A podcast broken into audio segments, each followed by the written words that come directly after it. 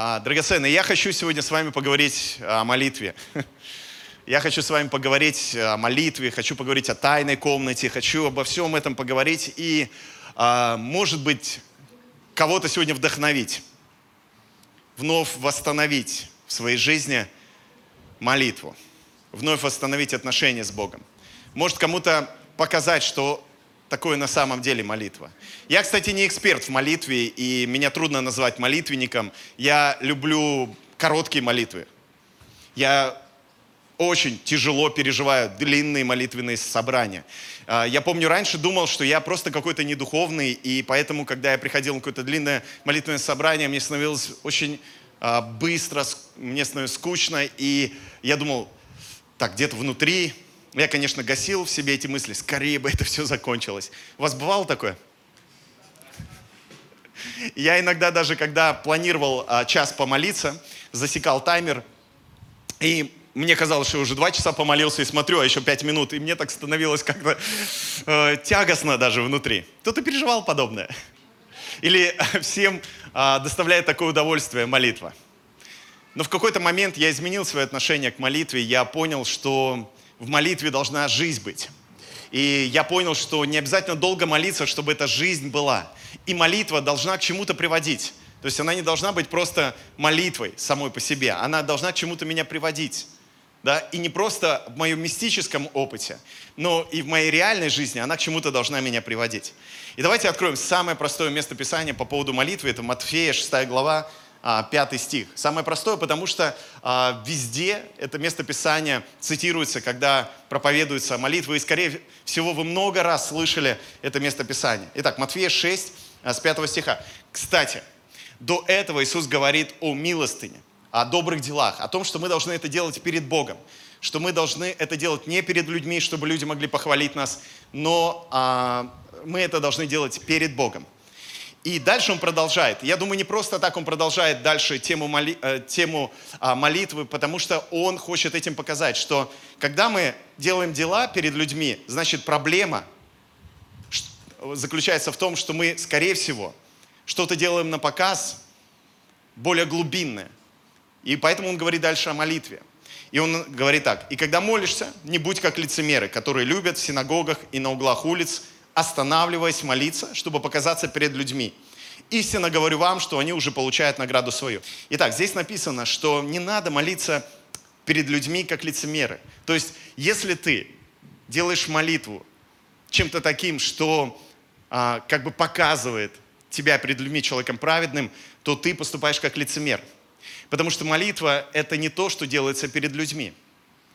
Я сам в себе наблюдал – такое иногда желание помолиться правильно, помолиться красиво, чтобы люди, которые рядом со мной, они ну, как-то посмотрели на меня и сказали, какой праведный, благочестивый человек, как он молится. Я помню, а, настолько это было сладко слышать, например, от моей мамы, когда я только пришел к Господу, и я дома молился с моей мамой, с моим братом, и моя мама говорила иногда, Саша, ты так молишься, прям как будто ты не своими словами, а читаешь откуда-то эту молитву. И я такой, да, я такой. И вы знаете, иногда бывало так, что помолишься так, что сам собой восхищаешься. Иногда даже если это было на видео, ты смотришь, думаешь, как хорошо помолился, как помазано.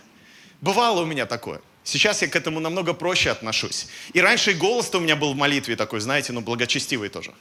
Знаете, такой благочестивый голос в молитве. В жизни-то ты и наорать можешь на кого-то, и нагрубить, а в молитве ты такой, Господь, да? Аллилуйя, слава тебе. Вот. И слова-то правильные у тебя, а в жизни как-то не складывается, когда ты с другими разговариваешь. Я потом понял, что молитва – это не то, что я делаю перед людьми. И вообще не важно, как люди отнесутся к тому, что я говорю в молитве. Важно то, насколько мое сердце открыто перед Богом. Потому что если я говорю правильно, красиво, и людям это нравится, это не значит, что я хорошо молюсь. Это, скорее всего, значит, что я молюсь как-то не очень хорошо. Потому что, когда я хорошо молюсь, это, скорее всего, будет выглядеть так. «Привет, Иисус! Я рад тебя видеть!» Но со стороны это может показаться как-то странно. Что это он так молится? Неблагочестиво, да? А иногда люди, когда молятся, они вообще запутываются в своих молитвах. Я помню, как-то была домашняя группа, и э, один человек на домашней группе молился и говорит, Господь, слава Тебе, слава Тебе за Твое действие в жизни людей, слава Тебе за наркоманов, алкоголиков и, и всяких там этих грешников во имя Иисуса, пусть они будут спасены. И ты когда слушаешь, думаешь, о чем он сейчас говорит?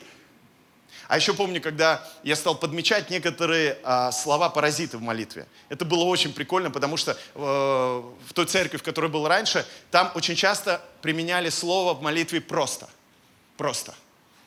Господь, Ты просто излей на нас свой дух, Ты просто наполни нас, Ты просто сделай свое чудо в нашей жизни, Ты просто... И знаете, когда ты слушаешь такую молитву, и ты зацикливаешься на, слово, на слове «просто», Просто, просто. И даже смешно становится. Но нельзя смеяться в то время, когда кто-то молится, и ты такой держишь себя.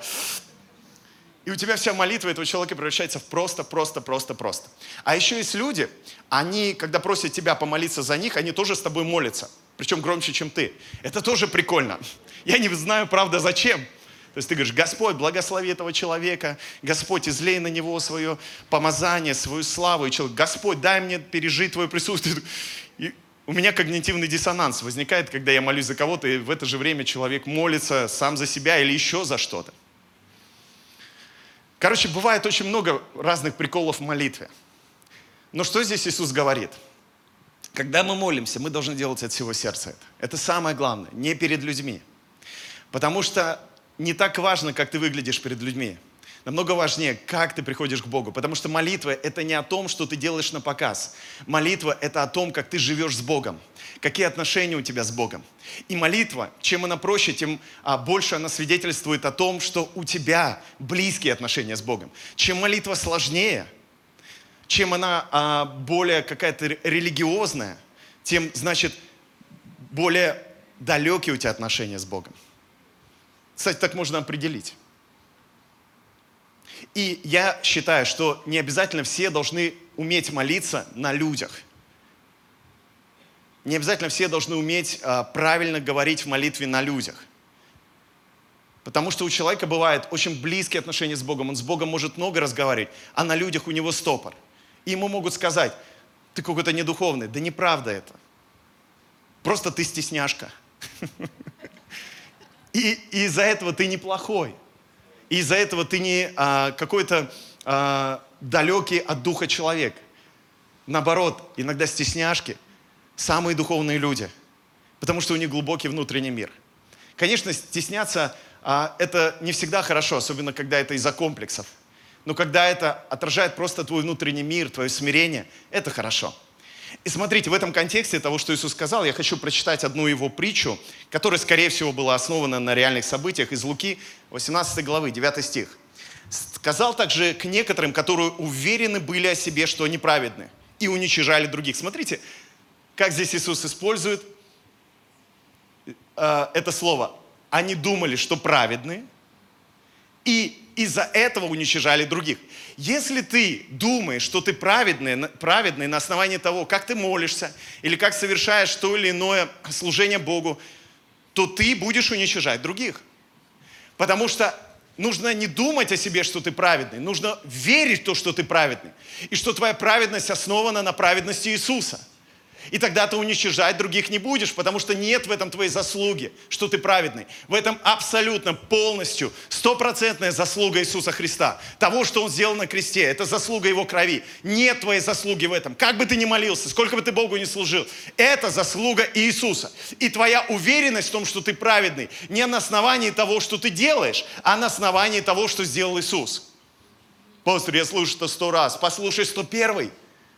Потому что если бы ты был согласен с этим, ты бы уже говорил аминь и хлопал во все ладошки свои. А раз ты сидишь и молчишь, значит, ты еще не понял, что твоя праведность во Христе Иисусе. Потому что если ты думаешь о себе на основании своих дел, что ты праведный, ты будешь уничижать других. И он говорит следующую притчу. Два человека вошли в храм помолиться. Один фарисей, а другой мытарь. Фарисей, став, молился сам в себе. Где он молился? Сам в себе. Вы знаете, что все люди молятся, все абсолютно. А религиозный человек, какой бы он религии себя ни относил, он молится своему Богу. Если человек какой-нибудь эзотерик, да, он молится Вселенной. Если человек какой-нибудь сатанист, он молится сатане. Если человек говорит, я атеист, он все равно молится. Знаете кому? Себе. Все разговаривают сами с собой. Абсолютно все. Не правда? Никто никогда не разговаривал сам с собой. Есть некоторые люди, которые даже не замечают, что они разговаривают сами с собой. Настолько они активно это делают, что иногда делают это вслух. И ты смотришь на них так, вау, интересно-то как. Я знаю таких людей. И первое время, когда а, появились вот эти штуки, hands-free, я очень смущался, когда идешь по улице и видишь человека и разговаривает очень громко. И такое ощущение, что сам собой. А непривычно еще было, что люди могут разговаривать по проводочку, и ты идешь такой, смотришь на него. Ой-ой-ой. А он еще ругается там, знаете. Ты что такое натворил? Ты что сделал? Как мы будем решать теперь этот вопрос? Я думаю, о-о-о. Но, кстати, я первый чудак. А, ну, я разговариваю, правда, не сам с собой, я разговаривал с Богом просто вслух, активно. Я помню первое время, когда стал христианином, я думал, чем я громче молюсь, чем я а, активнее молюсь, тем лучше. И поэтому иногда, когда я не видел людей на улице, я шел и молился. Ну, представьте, Мурманск, полярная ночь, идет парень в кожаной куртке и громко о чем-то с кем-то разговаривает. И тут ты выходишь из угла, и вот этот парень, о, аллилуйя, Иисус, Господь, царь мой. Я помню несколько людей, когда встречали меня, они прям шарахались обратно за угол. Я, я довольный шел после этого. Знаете почему? Потому что мне казалось, что я что-то особенное делал для Господа. Наверное, я что-то такое сделал, что теперь это останется в сердце этого человека навсегда. Посеется семя. Хотя сейчас я понимаю, что такое семя иногда может принести плод такой, что человек больше никогда не пойдет в церковь. Скажет, да ну этих чудаков. Но я это делал искренне, друзья, я делал это искренне. Итак, читаем дальше. Один фарисей, да, он молился сам в себе, то есть сам в себе, в себе. Он не, не написано молился Богу, молился сам в себе. Он, по сути, молился сам себе. Еще раз повторю, сам себе. И поэтому его молитва, она звучала так. Боже, благодарю Тебя. Все вроде бы правильно. Правильная формула, правильное начало. Самое-самое правильное начало. Да, всех нас, наверное, кто давно в церкви учили, начни с благодарения. Боже, благодарю Тебя. Но потом, потом, извините, начинается вот эта штука сам в себе, и она проявляется. Благодарю Тебя, что я не таков. И так краем глаза поглядывает на мытаря, как прочие люди, грабители, обидчики, прелюбодеи, или как этот мытарь. То есть смотрите, что делает фарисей я благодарю тебя, все правильно. А потом, я не таков, как вот эти все ребята. Вот она, религиозная молитва. Видите, когда ты благодаришь Бога, ты не по-настоящему благодаришь Бога, ты не благодаришь Его в контексте того, что кто-то хуже тебя. Ты благодаришь Его за то, кто ты в Нем, а не за то, что на фоне каких-то мытарей, грешников ты лучше – ты не за это благодаришь. Ты благодаришь за то, что Он сделал для тебя, за то, что ты имеешь в Нем, за то, кто ты в Нем. За это нужно благодарить, это нужно провозглашать.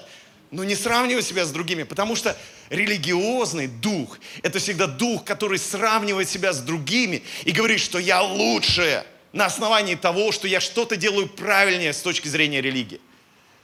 И это молитва самому себе.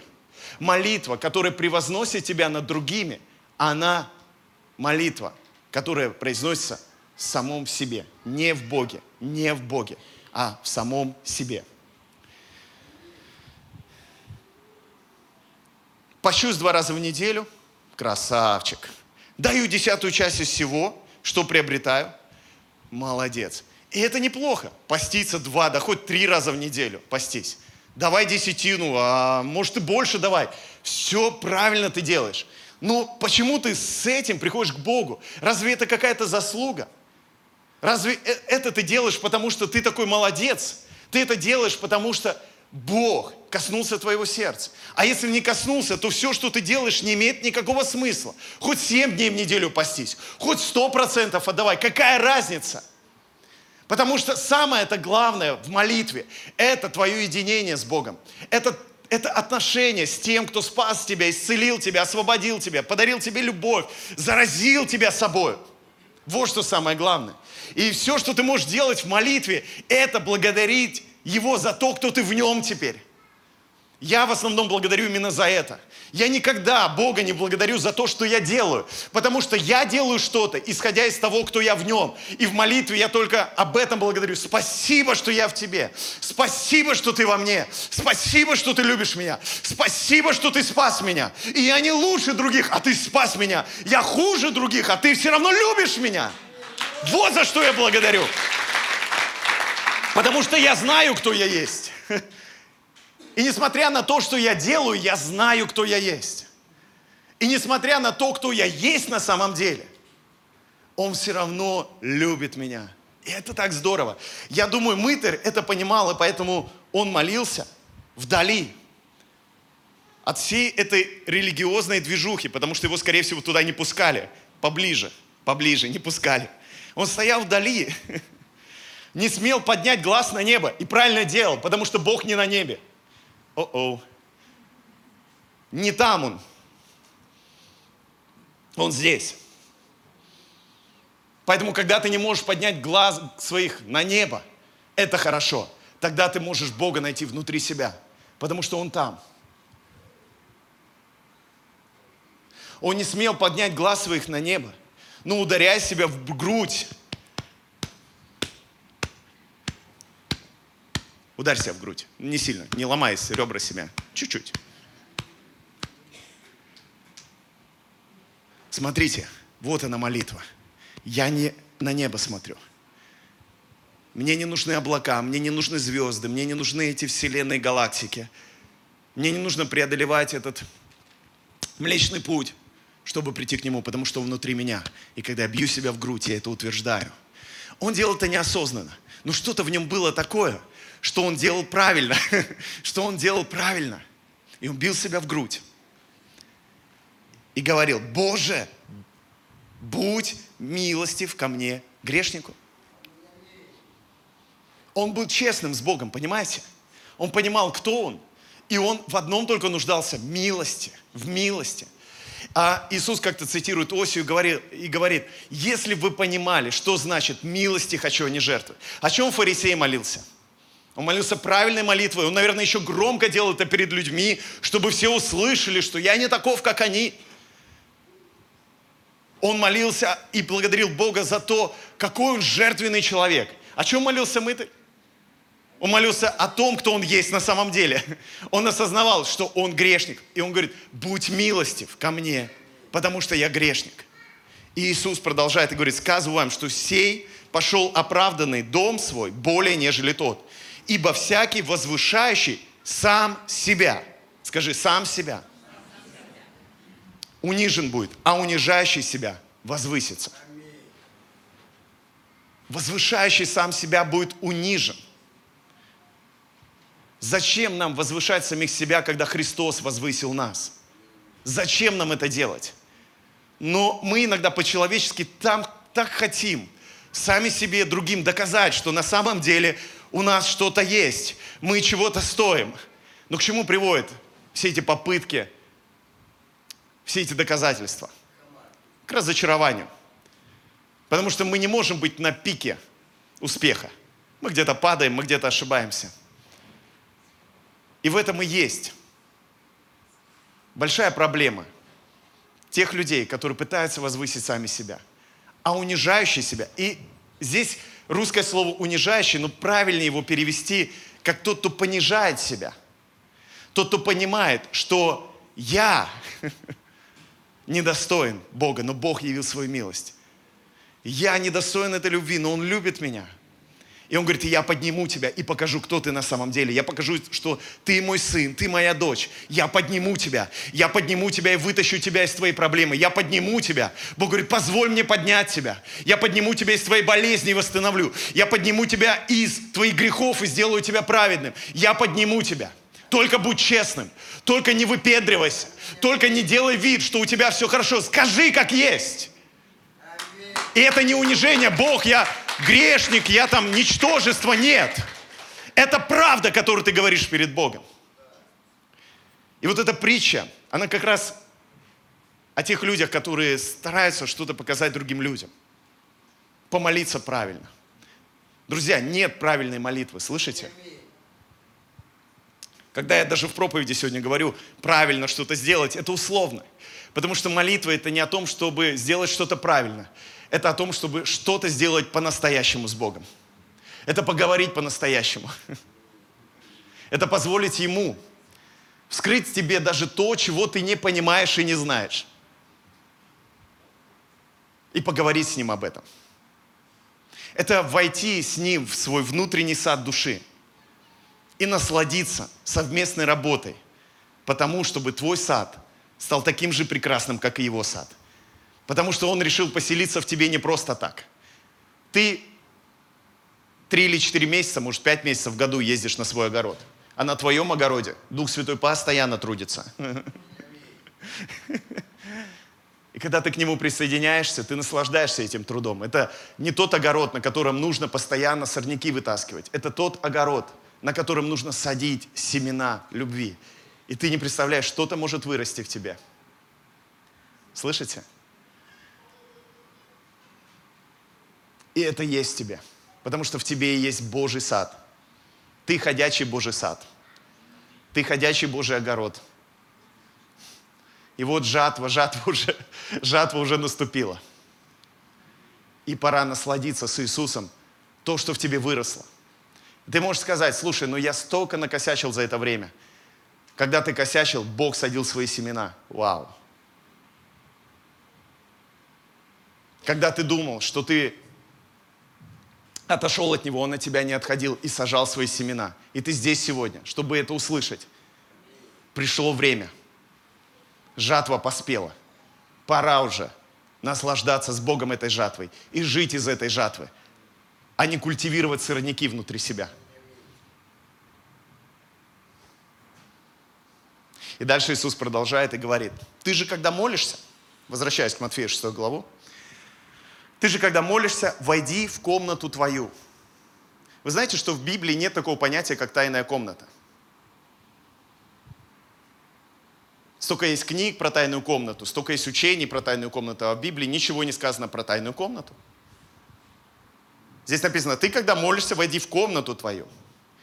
И это слово «комнату» можно перевести как хранилище, как кладовка, как склад некий. И эта метафора здесь не просто так дана Иисусом. Ты, когда молишься, что сделай? Войди. Скажи со мной, войди. Молитва это не о том, что тебя тащат куда-то.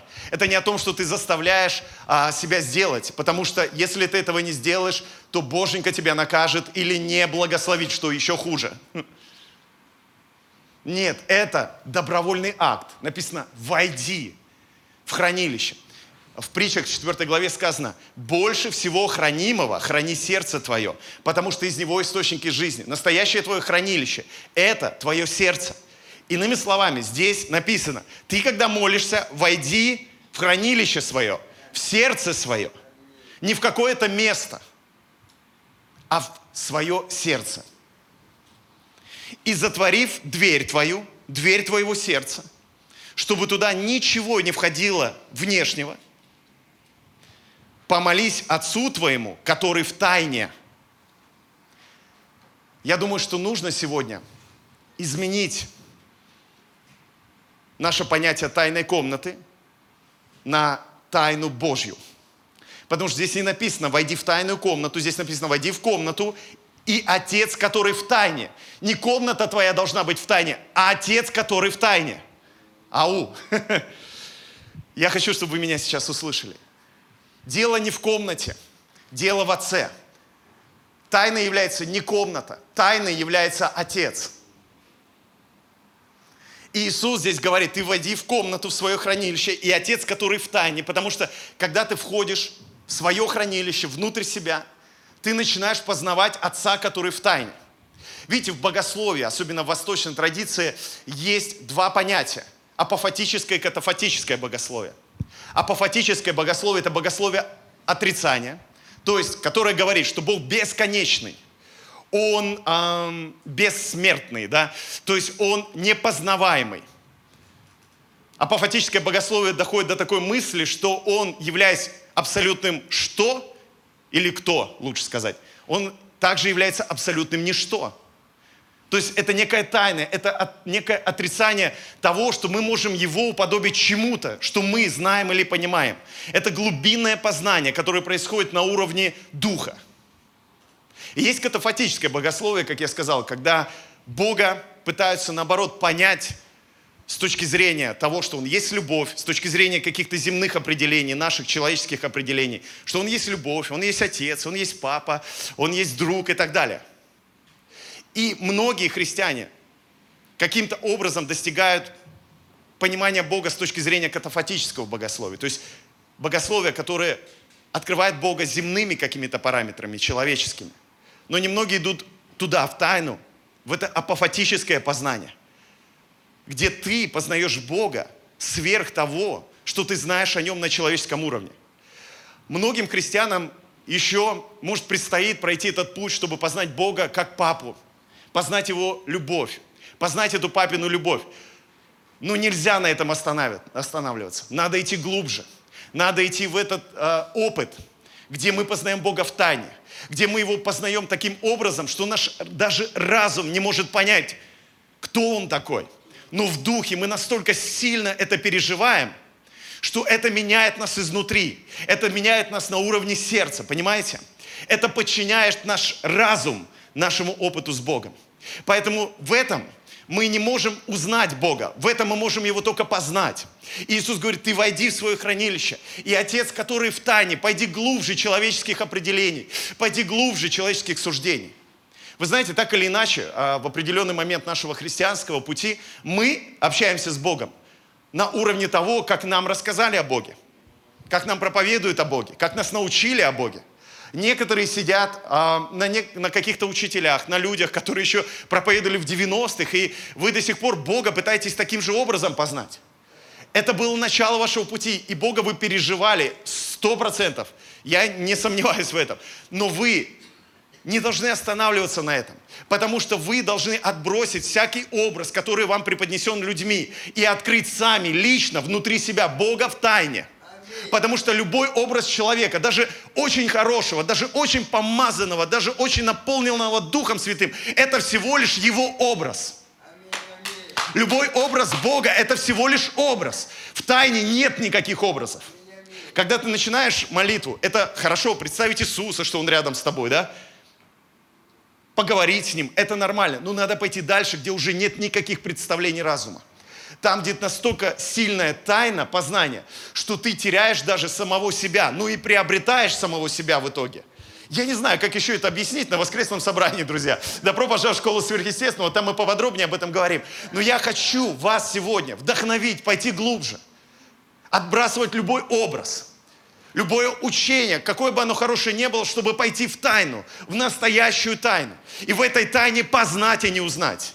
Потому что когда мы пользуемся просто образами, то мы просто узнаем. Но когда мы идем в тайну, мы познаем. И вот это, именно это меняет нас из, э, по-настоящему. Потому что образ будет все время нас тормозить, будет все время нас э, делать, знаете, такими людьми, которые на уровне своей христианской конфессии, деноминации двигаются. Но в тайне ты настолько обретаешь глубинное познание, что там ты переживаешь этот абсолют в полной свободе, и ты начинаешь понимать, как бы это парадоксально ни звучало, ты начинаешь понимать, что Бог неисследим. Знаете, как духовный человек отвечает в основном на вопросы? Ты знаешь, на самом деле я не знаю. Когда человек поверхностно знает Бога, у него есть ответ на все вопросы.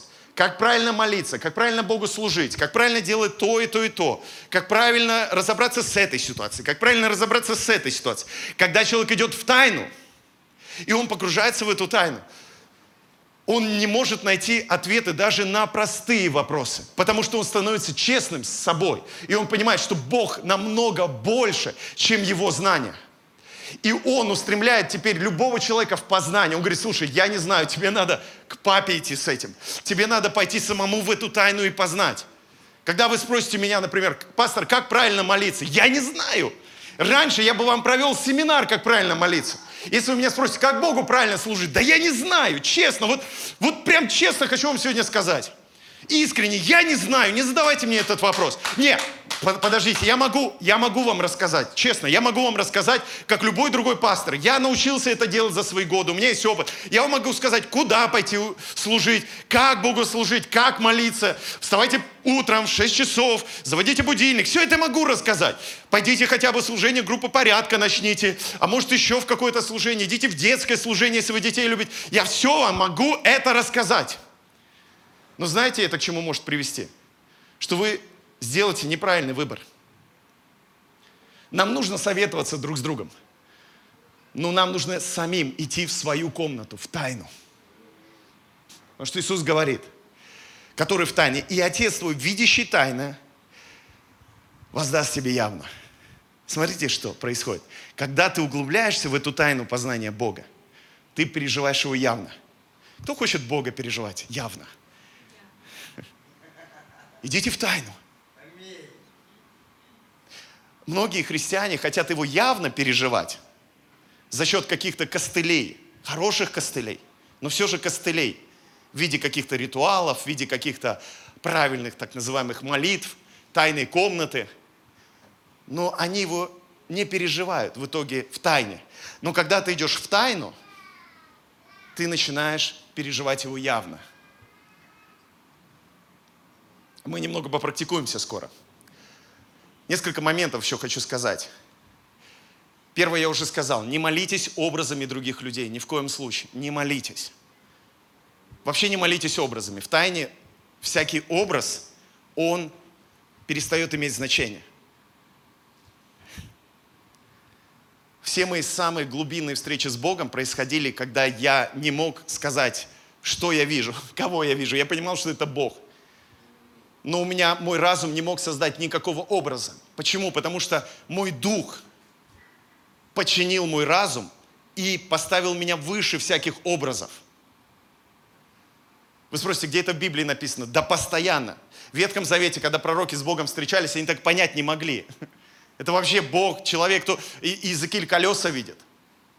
Павел говорит о себе в третьем лице. Я был взят до третьего неба, не знаю вообще в теле, я был не в теле. Образ ушел всякий. Поэтому он не понимал, что сейчас физическое, что духовное. Иоанн, когда поклонился ангелу, он подумал, что это Бог. Он так и не понял, где тут Бог, а где ангел. И не разобрался сначала. Потому что когда ты входишь в тайну, ты перестаешь подчиненно быть всякому образу, даже тобой сотворенному, всякому образу, который сотворили христианские фильмы, а, детская Библия, мультики типа «Летающий дом», образы, которые сотворили проповедники. Все эти образы, они растворяются в его присутствии, и он становится реальным. Ты понимаешь, он реальный, но разум образ не создает. А потом ты начинаешь жить, как Иисус, воплощать Христа на этой земле. И вот в этом есть чудо апофатическое. Есть чудо вот в этом отрицание, что Бога можно познать с помощью каких-то земных образов человеческих. Что ты начинаешь проявлять его на земле, каким он есть на небе, потому что ты наконец-то пережил, познал, какой он есть на небе. Вне образов, вне каких-то религиозных систем и так далее. Видите, у многих молитва как ритуал, к сожалению. И они применяют молитву как ритуал, думая, что когда они молятся, Бог приходит и что-то делает. В каком-то смысле я вам хочу так сказать каком-то смысле вы даже к Богу приблизиться не можете с помощью молитвы. Многие думают, вот я помолюсь и приближусь к Богу. Нет, вы не приближаетесь к Богу с помощью молитвы. Вы можете приблизиться к Богу на основании того, что Иисус сделал на кресте. И все. Кто-то думает, вот я сейчас начну молиться, пойду в тайную комнату, установлю таймер и приближусь к Богу. Нет. Все, что вы там переживете, если вы действительно приходите к Богу общаться, что Он настолько близок к вам, что никуда вы от Него не убежите. Когда Давид приходил к Богу, он осознавал, куда я денусь от Тебя, Господи? Куда я пойду от Тебя? Смогу ли я убежать куда-то на другую сторону земли, ты там, преисподнюю ты там, взойду на небо, ты там, везде ты, куда я денусь от Тебя? Вот это и есть глубина, которую ты познаешь. То, что ты не приближаешься к Богу с помощью молитвы а ты осознаешь, что Он уже в каждой клетке твоего тела. Ты начинаешь это осознавать и обновляться в Его образ, который есть уже внутри тебя. Видите, Бог не, не делает так, так, ты не молишься, отдалюсь от тебя. Или ты думаешь, я не помолился, отдалился. Твой разум, может, и отдалился, но ты не отдалился. Он никогда тебя не отпустит. Я хочу, чтобы ты сегодня это услышал. Он никогда тебя не отпустит. Ничто и никто, в том числе и ты, не отлучит тебя от любви Божьей. А эта любовь не такая. Я люблю тебя. Это любовь, которая вселилась в тебя, которая погрузилась в тебя и не оставит тебя, потому что она внутри тебя. Если бы она была просто рядом с тобой, она бы тебя оставила уже давно. Потому что ты иногда делаешь все, чтобы она тебя оставила. Но так как она внутри тебя, она не способна тебя оставить, потому что она и есть теперь часть тебя. Некоторые люди говорят, он ушел от Бога. Это он поверил, что он ушел от Бога. Ты поверил, что он ушел от Бога. Никто не может уйти от Бога. Даже те, кто от него думает, что уходит, они попадают в огонь поедающий. Я как-то недавно проповедовал, говорил, что огонь поедающий. Когда мы живем без него, это может быть то, что нас убивает. Но хотя это может быть такая любовь. Это может быть такая сильная любовь, как ревность. А она нас убивает. Это трудно постичь, это трудно понять. Но когда ты соглашаешься с ней, она тебя исцеляет и поднимает. Никуда ты от него не денешься. Я не говорю, что Бог кого-то убивает. Бог, наоборот, иногда Он позволяет утихомириться своей любви в тебе, чтобы ты жил.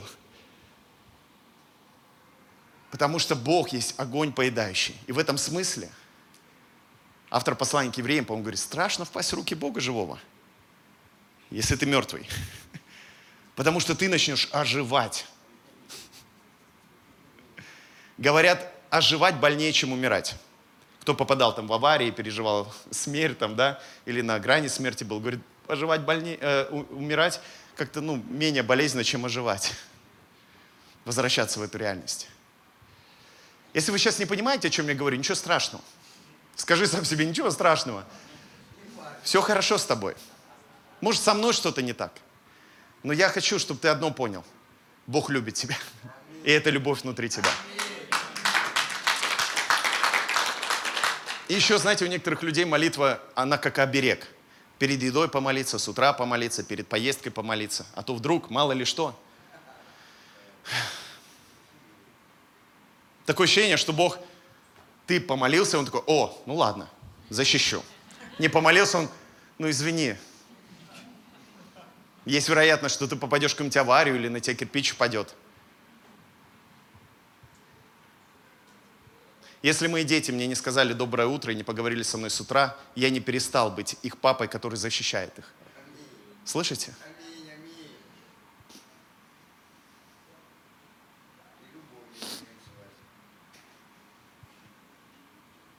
Это хорошо, когда мы молимся там и говорим, Бог, благослови нашу дорогу, наш путь, ангелов приглашаем. Я сам так делаю. Но не как оберег, а как отношение. Я его впускаю в мою поездку. Я его впускаю преломить со мной хлеб, когда я ем. Поэтому благодарю. Но я знаю, что это не оберег, это отношение. Потому что молитва – это не ритуал, это не оберег, это отношение. И в то же время, когда я вдруг не помолился, а такое бывает, я знаю, что Он все равно во мне. Он все равно благословит меня. Но я так хочу с Ним разделять каждый момент своей жизни, что хочу с Ним разговаривать. И, кстати, не только когда мне предстоит куда-то поехать или поесть, там я молюсь и благословляю а, поездку или пищу и так далее. Я хочу и тогда, когда я просто ничего не делаю с Ним поговорить, и просто разделить с Ним какую-то радость, или когда я в последнее время говорю Иисусу спасибо не перед едой, а после. Особенно, если было очень вкусно. Я говорю, спасибо, Иисус. Такая была еда, так было вкусно. Я благодарю Тебя за то, что я смог разделить с тобой хлеб. Я, может быть, не помолюсь перед какой-то поездкой, но в самой поездке я говорю, вау, так круто, что мы, Господь, с тобой едем. И не обязательно даже это вслух произношу. Бывают такие моменты, когда тебя просто накрывает, я могу ехать в машине и громко засмеяться с моей семьей куда-то едем, смеюсь, и они такие смотрят на меня. Да я просто рад, что я с Иисусом куда-то еду. Хочется прославление поставить, прославить Его. Понимаете? Я не прославляю Бога, чтобы войти в Божье присутствие. Я прославляю, потому что я вошел. Вот, друзья, я уже давно не прославляю, чтобы войти. Я всегда теперь прославляю, потому что вошел.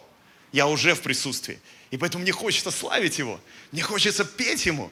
Мне хочется хлопать ему, потому что я уже в присутствии. Я не использую музыку, я не использую Витю и команду прославления, чтобы войти в Божье присутствие. Зачем это надо? Я хочу прославить вместе с ними, вместе с церковью, потому что мы уже в присутствии, потому что мы уже в нем. Смотрите, давайте немного попрактикуемся. Библия говорит о том, что Бог в нас. Правда же? Бог в нас. И мы в нем. Так говорит Библия. И написано, что тела ваши храм Божий. Правда же? Так написано в Библии? Написано. Ну, те, кто не читал Библию, я хочу вам сказать, написано, можете проверить. Написано, наши тела храм Святого Духа. Где Бог? Внутри нас. Где храм? Внутри нас. А что значит внутри нас? Это не значит, что есть некий отдел около нашего сердца, почек, печени, желудка. И Бог там где-то живет. Это значит, что Бог в каждой нашей клетке обитает. Ученые сегодня предполагают, что мы состоим из энергии, по сути. Понимаете? Клетки состоят из молекул, молекулы из атомов, атомы из субатомов. А субатомы являются некой энергией. И что это энергия? Это и есть Бог внутри нас, живущий. И поэтому, когда мы молимся, друзья, мы идем внутрь, вот в тайную комнату, в наше хранилище, в наше сердце, внутрь себя. И познаем Бога где? Внутри себя. На уровне наших субатомных частиц. Я предлагаю сейчас попрактиковаться. Закройте ваши глаза. Почему мы закрываем глаза? Потому что так проще войти внутрь себя. Аллилуйя. Закройте глаза. И вы можете сделать этот первый шаг в ваше хранилище. Ваше хранилище. Представьте перед собой дверь. Когда мы входим в комнату, в хранилище, там всегда есть дверь. Это очень простой способ войти в Божье присутствие. Представьте перед собой дверь. Если вам трудно представьте, представить дверь, представьте вашу входную дверь в квартиру или в дом. Вот перед вами эта дверь. Аллилуйя. Теперь протяните руку к ручке этой двери. Да, можете физически протянуть, у кого тяжело с воображением. Можете физически протянуть, представить вашу руку и откройте эту дверь. Откройте этот замок и войдите вовнутрь. Прям сделайте шаг туда, вовнутрь. Вот таким образом вы, используя ваше воображение, вошли в вашу комнату, где Отец в тайне. А теперь, теперь почувствуйте Его на уровне каждой вашей клетки, сказав простые слова. Бог, который внутри меня. Так и скажите, Бог, который внутри меня – я благодарю тебя, или я приветствую тебя, или я пришел к тебе. Бог, и, и чувствуете его в клетках. Ваше тело, оно с удовольствием согласится с тем, что Бог внутри вас, потому что оно это знает. И вы как сын, как дочь, сегодня вашему телу помогаете ощутить присутствие Бога в этом храме, которым оно и является, ваше тело.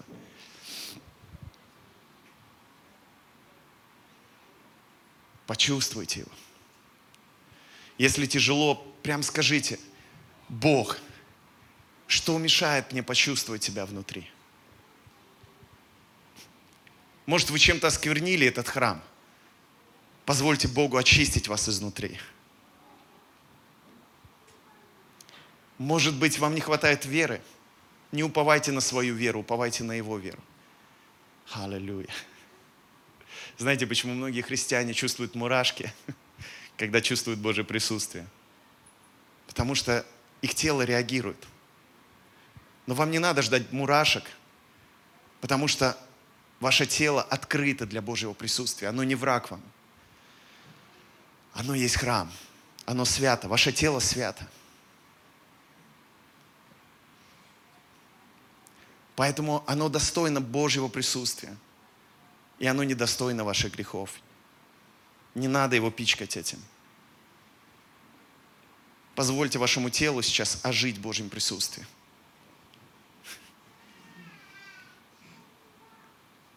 И скажите, тело, тело во имя Иисуса Христа, я посвящаю тебя Богу, потому что ты храм. Скажи это так своему телу. И скажи, Бог, вот мое тело, вот моя душа. Наполни изнутри меня – наполни изнутри меня.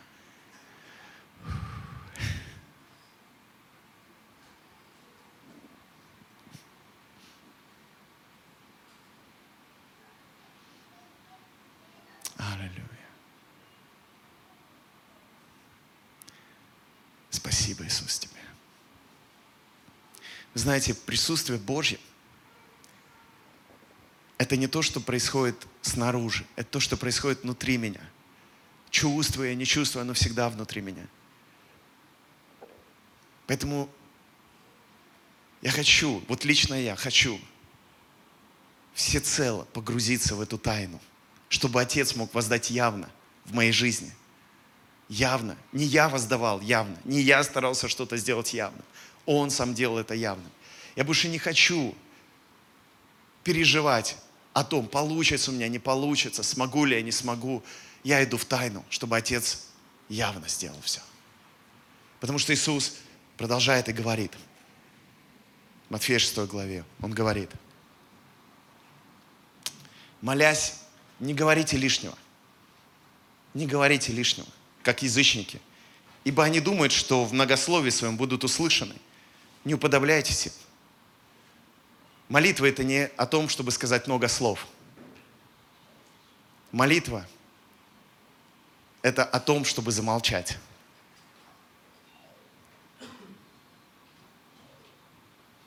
Если вы так много молитесь, что вас не ведет это к молчанию, то значит вы много молитесь языком, умом. Но настоящая молитва – всегда будет приводить вас к молчанию. Потому что в молчании вы будете соприкасаться с настоящей тайной, которая будет оживлять вас изнутри. И знаете, что прекрасного в молчании? Что оно доступно всегда. Ты не всегда можешь помолиться. Ух. Спасибо, Дух Святой. Ты не всегда можешь помолиться вслух, правда же? Не то, что не всегда, далеко не всегда. Помимо того, что тебе мешают внешние факторы, ты не можешь где-то уединиться, ты иногда просто не находишь слов, чтобы сказать ему. Потому что все таким поверхностным кажется. Да помолчи, просто помолчи перед ним. Потому что ему так дорого твое молчание. Потому что когда ты молчишь, твое сердце начинает говорить. Оно начинает разговаривать и общаться с тайной. И знаете, как классно раскрывать себя настоящего в этой тайне. Потому что и ты понимаешь, что ты тоже тайна. Согласитесь, мы каждый тайна. Мы такие же, как наш Отец. Кто может из вас сказать, я уже знаю себя?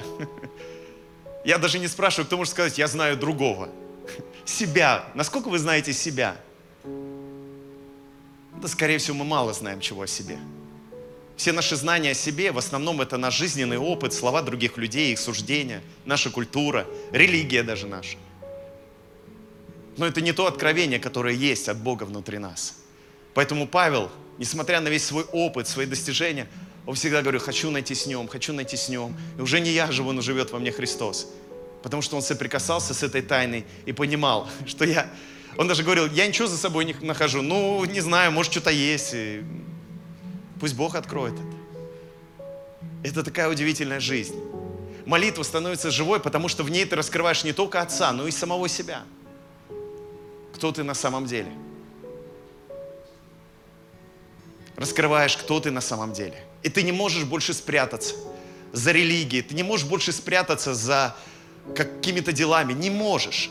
Потому что все это перестает быть значимым настолько, чтобы определять, кто ты но ты раскрываешь себя, и твои дела идут вслед того, что ты раскрыла себе. Аллилуйя. Дорогой Бог внутри нас, оживляй нас.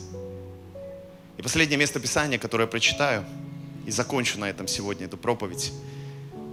Исайя 58 глава 2 стих. К чему в итоге молитва должна приводить? Исайя 58.2. Они каждый день ищут меня и хотят знать пути мои, как бы народ, поступающий праведно и не оставляющий законов Бога своего. Они вопрошают меня о судах правды, желают приближения к Богу. О чем здесь сказано? Люди действительно что-то делали, чтобы приблизиться к Нему. И они задаются вопросом, почему мы постимся. Здесь, кстати, не о посте, это место Писания. Потому что пост – это самое яркое выражение жажды по Богу, особенно в то время, во времена Ветхого Завета. Почему мы постимся, а ты не видишь?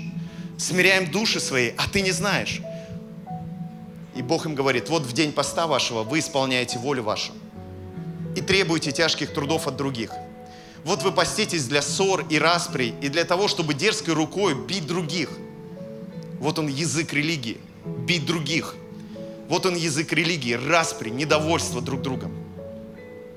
Вы не поститесь в это время так, чтобы голос ваш был услышан где? На высоте, Исаия говорит, на высоте.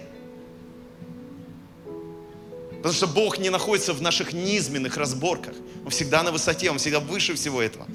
Таков ли тот пост или молитва, который я избрал? День, в который томит человек душу свою, когда гнет голову свою, как тростник, это постилает под себя рубище и пепел. Это ли назовешь постом, молитвой, днем угодным Господу? Вот пост и молитва, который я избрал. Разреши оковы неправды, прежде всего своей неправды, всякой лжи внутри себя по поводу себя. И, конечно же, других людей. Развяжи узы ерма человеческого, религиозного, демонического. Разреши эти узы. Ты не под ермом. Ты в Боге. Ты свободен. Потому что где Дух Господень, там свобода. И знаете, и что еще сделай? Интересно, раздели с голодным хлеб твой. Из китающихся бедных веди в дом. Когда увидишь нагого, одень его. И от единокровного твоего не укрывайся. Тогда откроется, как заря свет твой и исцеление твое скоро возрастет.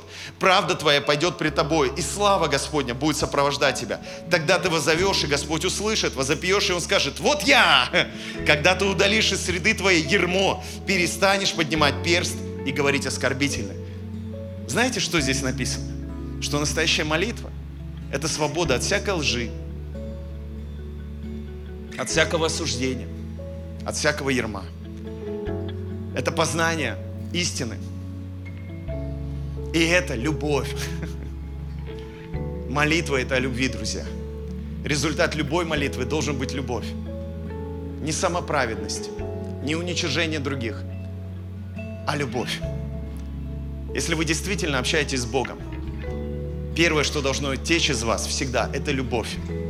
Если вы после молитвы выходите, ощущая свою праведность, значимость, уничижая других людей, не удивляйтесь, почему вы молитесь и ничего не происходит – но разрешите узы Ирма. Освободитесь от всякой неправды. Идите к папе в тайну. Позвольте ему раскрыть вас самих, его вам раскрыть, раскрыть других людей. И облекитесь в эту совершенную любовь, чтобы когда вы молитесь, из вас это текла любовь, потому что вы соединены с источником любви. Потому что все христианство – это о любви. Потому что если нет любви, значит мы свернули не туда – и неважно, как красиво это звучит, как громко это звучит, это не туда. Потому что любовь, которая течет из нас, она и определяет, к какому источнику мы подключены, с каким источником мы в нашей молитве сталкиваемся. А может, вы не сталкиваетесь ни с каким источником. Вы вообще не проводите время с Богом. Начните это делать. Начните. И вы увидите, как любовь Божья исцелит, освободит вас и позволит вам делать то, что вы бы никогда не способны делать были сами по себе. Творить такие добрые дела, которые людей будут приводить к прославлению Бога, в которого верите. И самое главное, что это изменит вас изнутри. Аминь. Пусть вас Бог благословит, дорогие.